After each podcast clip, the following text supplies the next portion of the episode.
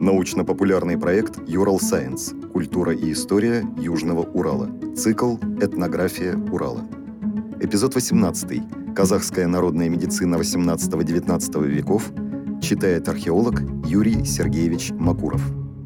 В сегодняшнем разговоре мы э, обратимся к народной медицине одного из тюркских народов, казахов, численность которых на Южном Урале достаточно велика, и только на территории Челябинской области проживает свыше 35 тысяч казахов.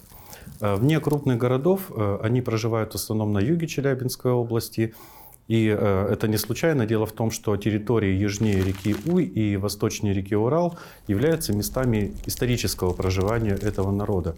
И э, совсем недавно э, эти территории были э, местами э, кочевок казахов. Недостаток медицинских учреждений в степи, а также э, приверженность э, традициям позволили сохранить популярность народной медицины в течение 18-19 веков. И э, сочетание лечебного опыта, магии, шаманизма в народной медицине казахов представляет собой очень яркое социокультурное явление. И одним из ярких э, источников по медицине того, того времени являются труды отечественных исследователей, путешественников 18 э, начала 20-х веков. Э, среди них необходимо отметить Петра Симона Паласа, Якова Петровича Гавердовского, доктора Саву Большого, ну и многих других. И Э, многие из них побывали на Южном Урале, и благодаря запискам этих людей мы можем, в общем-то, сегодняшний э, разговор вести. Но в чем же заключаются особенности народной медицины как явления в принципе? В отличие от научной и традиционной медицины, народная медицина не закреплена в письменной форме. И она включает в себя способы и приемы лечения, которые выработаны эмпирическим, то есть опытным путем. Какие болезни лечили э, киргизско-садской степи в то время? Э, во-первых, о видах э, и распространении заболеваний свидетельствует обширный лексический набор казахского языка, в котором более 200 наименований симптомов и болезней. И по сообщению Петра Симона Паласа, обыкновенные у них болезни – это лихорадка, кашель и удушье и оспа. Э, врач ханской ставки Букеевской Орды Глориоза в 1896 году сообщает, что э, преобладают э, в основном накожные болезни, такие как чесотка, сивилитические поражения, лишаи. И какое-либо кожное заболевание имеет примерно один из десяти казахов. При этом на свои недуги они обычно не жалуются, говоря о том, что эта болезнь не страшна и от нее не умрешь. Э, по словам э, Бларамберга, по состоянию на 1848 год, э, в Малой Орде был весьма распространен сифилис, но не более чем в некоторых губерниях России. При этом чаще всего фиксируется третичный застарелый сифилис в связи с тем, что кочевники не стремились, скажем так, обращаться в официальные медицинские учреждения. Болезни дыхательных путей встречаются редко и обычно у тех кочевников, которые по каким-то причинам переселяются в русский город – Лихорадка в основном малярийная, она составляла около 9% всех заболеваний. Желудочно-кишечные заболевания, вывихи и переломы встречаются тоже достаточно часто. А, Причем вывихи и переломы, они связаны, естественно, по большей части с ездой а, верховой на лошади. Бларемберг также отмечает широкое распространение сибирской язвы и оспы, называя ее самой опустошительной и гибельной болезнью в Орде. Э, внутри э, киргизской степи она встречается редко, но а, по мере приближения к российским границам случаи ее учащаются. Э, с хождением в состав Российской империи степных территорий принимались попытки к созданию э, медицинских учреждений, но не всегда эти попытки были, скажем так, успешны. Врач Алексей Харузин отмечает, что на один больничный покой во внутренней Орде приходится около 100 тысяч кочевников, которые разбросаны на огромных степных пространствах. Поэтому в эти больницы они обращались очень редко. И опять же, на свою болезнь они обращают внимание лишь тогда, когда она приносит явные физические страдания. И некоторые заболевания были э, распространены у казахов в меньшей степени, чем у оседлых народов. И, вероятно, связано это с тем, что э, постоянные перекочевки они являлись э, таким своеобразным профилактическим мероприятием от распространения инфекционных заболеваний. И вообще надо сказать, что профилактика как таковая, она могла быть как физическая, то есть, э, например, отстранение больного от общества и нежелание встречаться с незнакомыми людьми в целом.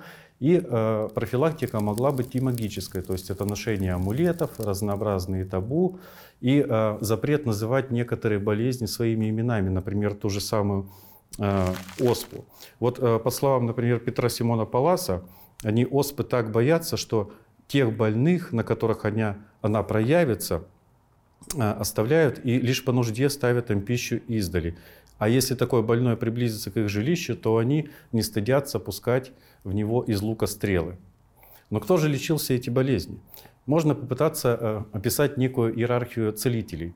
На самом нижнем ее уровне могут находиться всевозможные бабки, э, народные целители, повитухи, знахари и прочие владеющие опытными эмпирическими знаниями взрослые или даже пожилые члены общества.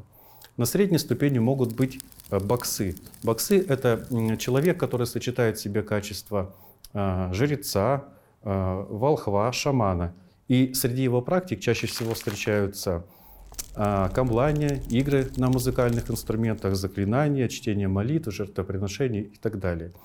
И на профессиональной вершине вот этой иерархии можно разместить даргеров, то есть это уже профессиональные целители, которые опирались не только на Э, традицион, не только на медицину эмпирическую, но и на традиционную медицину, в частности, э, восточную.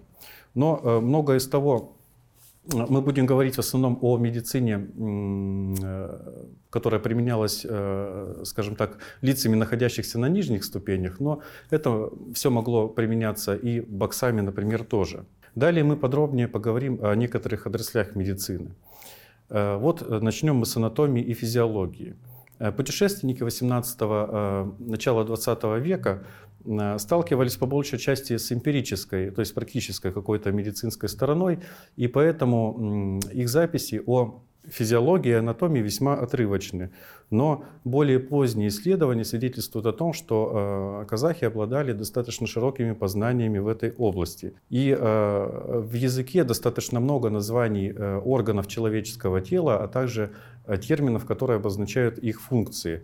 И э, формированию вот этого анатомического кругозора, безусловно, способствовал э, опыт э, в животноводстве и опыт ветеринарии. А теперь несколько слов об этиологии, то есть происхождении болезни, и диагностике. Сведения об этиологии и диагностике всегда э, связаны с верой сверхъестественное. Болезни, особенно те, которые было тяжело объяснить, связывались с негативным влиянием духов и джинов.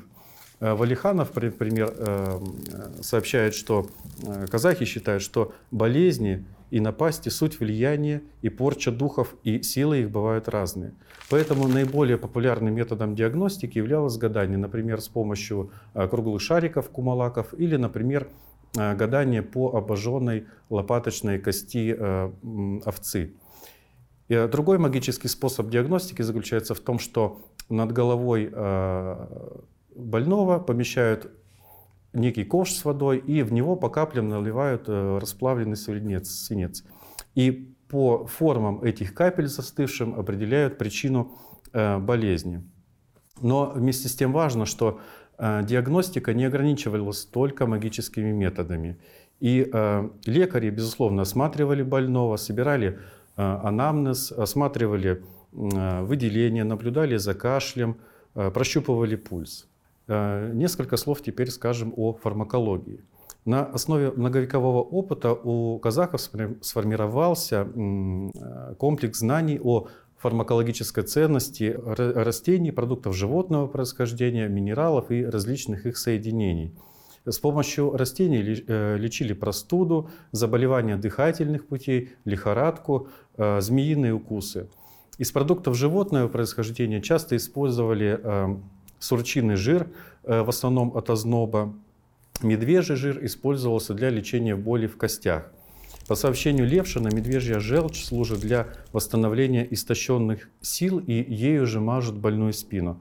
Однако некоторые исследователи отмечают, что эти методы не всегда были действенны, более того, иногда могли навредить больному. В частности, вот э, Валиханов сообщает, что от грудных болезней э, применяли растение челебуха, э, которое содержит в себе стрихнин, яд, и иногда сулиму. Сулима – это хлорид ртути, который является нейротоксином. И от сифилитических болезней тоже давали ртуть и киноварь. Ну и тут очевидны токсические поражения, которые могут наступить в организме в силу применения подобного рода препаратов. А по поводу хирургии э, существуют разные трактовки уровня квалификации в этой сфере. Э, вот, например, по мнению Мейндорфа, э, хирургия у казахов сводилась лишь к одному умению пускать кровь, то есть заниматься кровопусканием, в целом популярным в то время. Однако другие этнографы указывают на то, что хирургия была достаточно развита. Например, тот же Валиханов – и другие исследователи рубежа 19-20 века сообщают, что лекари могли лечить хирургическим способом абсцессы, раны, фурункулез и другие подобные заболевания. А, вероятнее всего, хирургия эм, применялась не повсеместно, а ближе к городским центрам э, Средней Азии. По этому поводу вот доктор Колосов в 1901 году сообщает, что опытные даргеры, то есть лекари Туркестана, несмотря на грубые приемы и отсутствие антисептиков и обезболивающих, э, проводили весьма успешные операции, связанные, например, с лапаротомией, то есть э, вскрытием брюшной полости, литотомией, то есть удаляли камни, которые образуются в организме человека, э, удаляли катаракту, ну и совершали другие весьма сложные медицинские операции. Родовспоможение включало в себя сопровождение родов опытной женщиной и физическое воздействие на роженицу, ну и первоначальный ход за новорожденным ребенком. Как сообщает Левшин, когда наступает минута разрешения, то одна из присутствующих родственниц обхватывает роженицу руками и давит ей на живот с намерением ускорить рождение младенца. После разрешения родов к пуповине младенца могли привязывать кусочек курдючного э, сала и забинтовывать. В процесс деторождения был э, включен элемент э, психофизической, э, точнее психической такой подготовки роженицы, которая осуществлялась многорожавшими женщинами. Кроме того, роды, конечно, сопровождались комплексом магических действий. По сообщению Валиханова, баксы помогают при родах, при этом они заставляют своего духа угнать злого духа албасты, который может привести к негативному разрешению родов. Вообще в акушерстве, как и в хирургии, тоже э, прослеживается такая дифференциация уровня медицины. Вот, например, по сообщению Кабакеева, который относится к 896 году, э, даргеры могли проводить сложные операции, в частности, кесарево сечение. Ну и логическим продолжением является педиатрия, и э, казахи обширно использовали фармакологические знания в качестве профилактики и лечения болезней у детей. И по сообщению вот Христофора Барденеса, младенцев отирали, намазывали э, разнообразными рассолами, маслами. И э, делалось это всего для предохранения от разных болезней, в первую очередь от чесотки имели распространение купания, физиотерапевтические процедуры и применялись различные приспособления для ухода за детьми, например, люлька и э, шумек. Это такая трубка для отвода э, мочи ребенка. И применялись также вот такие интересные способы формирования опорно-двигательной системы ребенка. Некоторые матери сыновей своих пеленают и кладут между коленами и ступнями подушки для того, чтобы ноги их сделались несколько вогнутыми и от того более способными к верховой езде. Физиотерапия тоже составляла часть эмпирической медицины, но э, опять же сочеталась с магией анимизмом. По свидетельству Валиханова, огнем э, лечат так. Из семи частей тела вырезают куски скота, э, э, куски мяса, затем нагревают их на огне и прикладывают к больным частям э, тела. Вообще многие болезни считались гневом огня, и посему лечились они именно огнем. К таким болезням, например, относится ревматизм, который по мнению казахов происходил от неосторожного хождения по местам старых стоянок.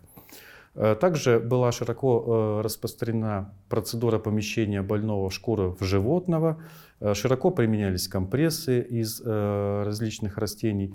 И при головных болях, по свидетельству доктора Шустова, делали уколы на определенных местах на голове. Диетология и диетотерапия. Особенностью питания казахов являлось преобладание в рационе продуктов животного происхождения – Особое место среди этих продуктов занимал, конечно, кумыс. И он применялся при туберкулезе, истощении некоторых видах э, малокровия и различных заболеваниях желудочно-кишечного тракта. Отвары растений тоже применялись при простудных заболеваниях, при хронических заболеваниях органов дыхания, таких как туберкулез, бронхит и другие. Особое внимание уделялось усиленному питанию, которое включало в себя кумыс, барсучий, сурковый и конский жир. При а, желудочно-кишечных заболеваниях, в принципе, уделялось особое место режиму а, питания и иногда практиковалось голодание до нескольких дней. Теперь поговорим о психотерапии. Она, конечно, в то время не могла быть самостоятельной сферой, но воздействие на психику пациента сопровождало практически любое медицинское мероприятие. Левшин, например, сообщает, что в казахской медицине активно использовались приемы внушения – Вера или суеверие, занимая место искусства, делает такой способ лечения иногда действенным. Внушение наделяло лечебным смыслом молитвы, песнопения и действия боксы, которые имели глубочайшее воздействие на психику пациента. Еще также интересно, что э, в казахском языке достаточно много терминов, которые обозначают разнообразные э, психические расстройства, такие как помешательство, старческий недуг, э, бред, галлюцинации и другие. Подводя итог, можно сказать, что с одной стороны значительное место в народной медицине занимал богатый опыт рациональных методов лечения. А с другой стороны, вера в духов и другие архаичные представления сформировали убеждение, что невидимые силы могут воздействовать на больного. Поэтому лечебная практика состояла из смеси ритуально-магических способов и конкретных физиотерапевтических, лекарственных, хирургических и иных процедур. Ну, таким образом, я попытался рассказать, как выглядела народная медицина казахов-степняков 2-3 века назад. И полагаю, что все вышеперечисленное могло практиковаться на Южном Урале тоже. Теперь э, все эти знания являются достоянием науки, ну и, соответственно, частью нематериального культурного наследия. И важно отметить, что приемы народной медицины практикуются и по сей день. И даже феномен врачевателя боксы существует до сих пор, ну, конечно, несколько модифицированной под наши сегодняшние реалии форме. Подкаст подготовили креативные индустрии Урала при поддержке Росмолодежи.